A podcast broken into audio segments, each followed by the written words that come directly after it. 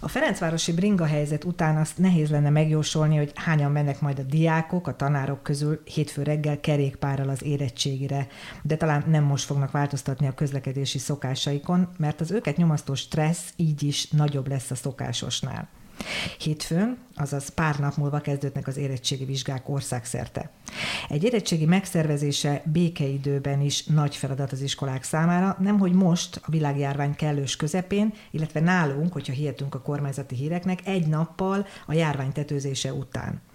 Ezt a megmérettetést azonban mindig megelőzi a ballagás, ami idén ugye mindenhol elmaradt látszólag ez csak egy aktus, valójában viszont egy nagyon fontos búcsúzás, jó esetben egy életre szóló emlék a szülőknek, a diákoknak egyaránt, és egy nagyon kellemes dobbantó is tulajdonképpen a vizsgákhoz. Idén egy olyan évfolyam repül ki a középiskolákból, akik nem szerenádozhatnak tanáraiknak, vagy majd egyszer, utólag, sőt, még utolsó osztályfőnöki órán is maximum online vehettek részt. Berec Péter a Rádió 9 legfiatalabb tagja, tavaly érettségizett a 9. kerületi Lővei Klára gimnáziumban. Most virtuálisan visszalátogatott régi iskolájába, hogy megkérdezze Sebőkné Orosz Katalin igazgatónőt a megváltozott érettségi menetéről, majd pedig Fürediné Gróf Gizellával, a Lővei énekzene szakos tanárnőjével beszélgetett, aki az iskolai kóruson keresztül mutatja be, hogy milyen nehéz ez az időszak lelkileg a tanulóknak és a tanároknak egyaránt hogyan fog zajlani az idei érettségi vizsga itt a megváltozott körülmények miatt? Éppen ma érkeztek meg a kormányhivatal, illetve a tankerület által a védőperszerelések. Még kapunk, tehát kesztyűből még jelenleg a teljes érettségére nincs elegendő mennyiség. Éppen az előbb beszéltem a tankerülettel, hogy nem kell izgulnom, jön következő kesztyű szállítmány. Beléptető rendszert nem fogjuk üzemeltetni, mert az csak torlódást okozna, és ezt mindenképpen szeretnék elkerülni és beléptetésnél a portás ráfúj a kesztyűre vagy a kezére a belépőnek, így gyakorlatilag a keze már fertőtlenítve lesz. Ma szétküldték a jegyzők az általam aláírt vizsgabehívókat, azon mindenkinek minden tárgy pontos paramétere rajta van, tehát rajta van, hogy hagyadikán, hány órakor, milyen épületben, melyik teremben lesz a vizsgája. Így, így akkor a beléptetéskor az sem fog torlódást okozni, hogy keresi magát a vizsgázó, hogy hova lett kiírva. Összesen körülbelül hány vizsgázóra lehet számítani, mert a lővei az duplán érintett, hiszen középszinten és emelt szinten is fognak vizsgázni a tanulók. Középszinten, tehát 5 vizsganap érintettséggel 258 vizsgázónk lesz, emelt szinten pedig 375. Az érettségi alatt milyen új rendelkezéseket kellett hozni, vagy az iskolának, vagy egyáltalán itt az oktatási hivatalnak? Kértem átirányítással takarító személyzet növelést, tehát általános iskolából kapunk hat többlettakarítót, így minden egyes tanári WC-nél ott lesz egy-egy takarító, és amint a diák elhagyta a mosdót, fertőtleníti azokat a felületeket, ahol hozzáérhetett. A másik, ami megtörtént, hogy felkeresték a kerületi főkapitányt, rendőrfőkapitányt, a tankerület, és levélben kérték, hogy biztosítsák érettségi előtt és érettségi után minden érettségi vizsganapon azt, hogy a gyerekek ne tudjanak csoportosulni. Szó volt a védőfelszerelésről, hogy ezeknek a viselése mennyire kötelező. Ugye az érettségét amúgy is egy olyan nap, amikor az emberek az ünneplőjükben ülnek, nagyon meleg van, hogy egy teremben erre milyen rendelkezések vannak például a védőmaszk használatára. Az első, amit legelőször meghallottam, hogy érettségit szerveznek, pont akkor, amikor jósolták a, a csúcsot, akkor első felindulásomban azt írtam, hogy kötelező a maszk és a kesztyű használata. Aztán ahogy jöttek a hírek, hogy központilag megkapjuk ezeket a felszereléseket, nem tették kötelezővé központilag a maszk és a kesztyű használatát, biztosítják teremben is a felszívódót, tehát nem kell lemosni olyan fertőtlenítőszert kaptunk. Kréta elektronikus taplon keresztül, mint pedig a honlapon keresztül azt kértem, hogy aki teheti, hozzon saját fertőtlenítőszert. Az a biztos, ami már nála van. Tehát nem fogjuk kötelezővé tenni. Egyetlen egyet várok el morálisan a vizsgázóinktól, hogyha nem érzi jól magát. De nem is igazoltam beteg, de akkor inkább maradjon otthon vagy jelezze, és akkor egy elkülönített teremben megpróbáljuk megszervezni számára az érettségit. Az igazgatónő hogy értékeli ezt a központi döntést az érettségiről? Ez most egy jó, vagy ennél lehetett volna kicsit kedvezőbb? Hát én megmondom őszintén, abban reménykedtem, hogy a középszintű vizsgákat megajánlják az iskolai teljesítmény alapján, ha más nem négy év átlag alapján, és az emelt szintű vizsgákra kerül csak sor. Sokkal kevesebb diákot érintett volna.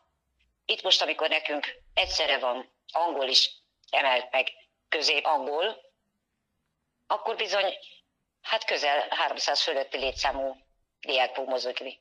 Az igazgatónak az egyik legfontosabb feladata, meg talán az legemlékezetesebb, hogy elbúcsúzzon az iskola nevében a diákoktól a ballagási ünnepségen, és ez hogy lesz idén, hogy nem lesz ballagás? Hát ballagás sajnos nem lesz, de az nem fordulhat elő, hogy köszönjek el a végzőseinktől, különösen, hogy tanítottam az évfolyamon minden osztályban, mert fakultációs tanár voltam. Éppen az előbb történt meg a, a búcsúbeszédemnek a felvétele telefonon keresztül, és ki lesz téve holnap 11-től nőve és belső Facebook csoportra, és a végzőseink tudják, hogy 11 órakor fogok tőlük.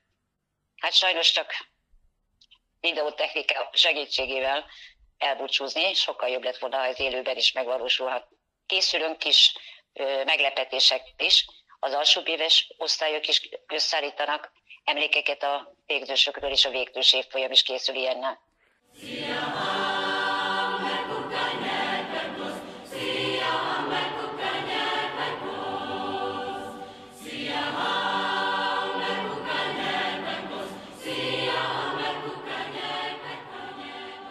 Ugye az érettségi előtt van még egy nagyon fontos mérföldkő a diákok és a tanárok életében, ez pedig a ballagás, erre idén virtuálisan kerül sor. Milyen érzések vannak a tanárnőben most?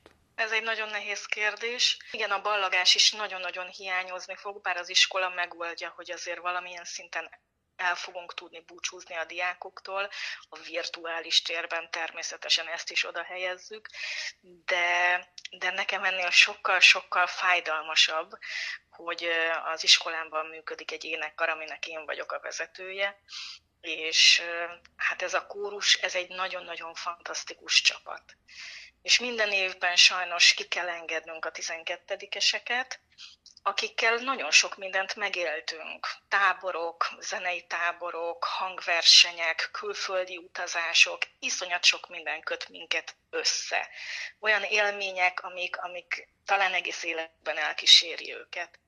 És, és hát ez a búcsúzás, ez most nagyon-nagyon hiányozni fog nekünk.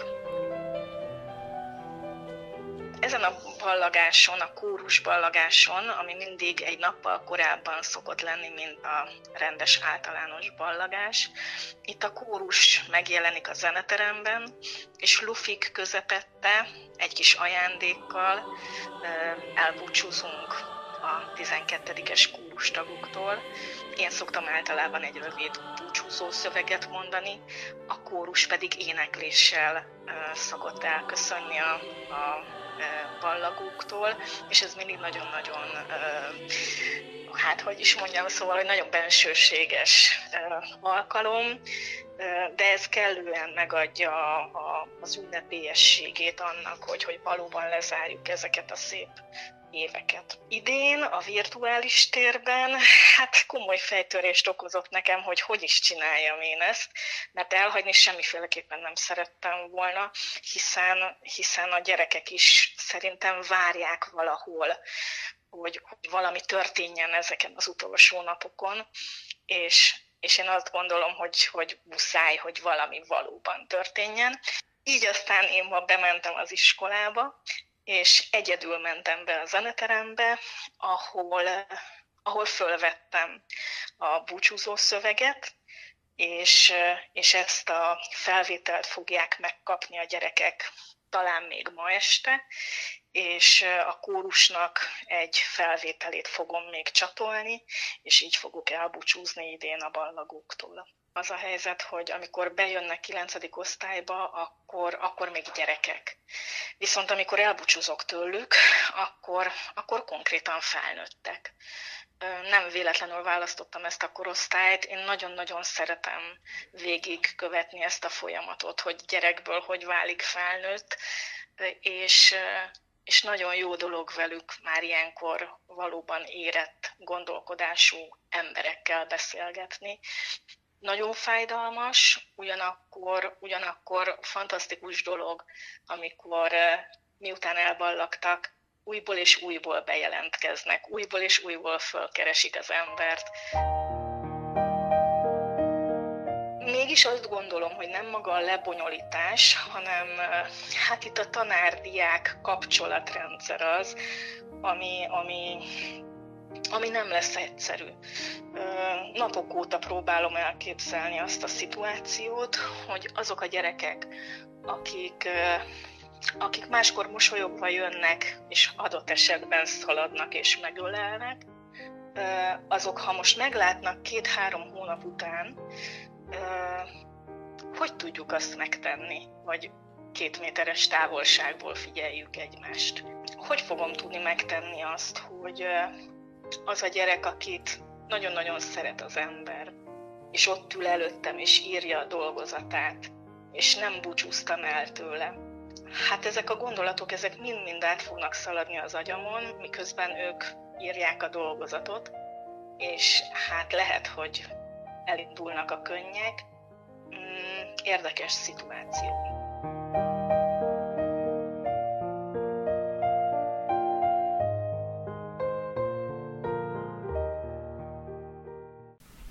Berec Péter összeállításában Sebőkné Orosz Katalint, a Lővei Gimnázium igazgatónőjét és Fürediné Gróf Gizella tanárnőt, kórusvezetőt hallottuk.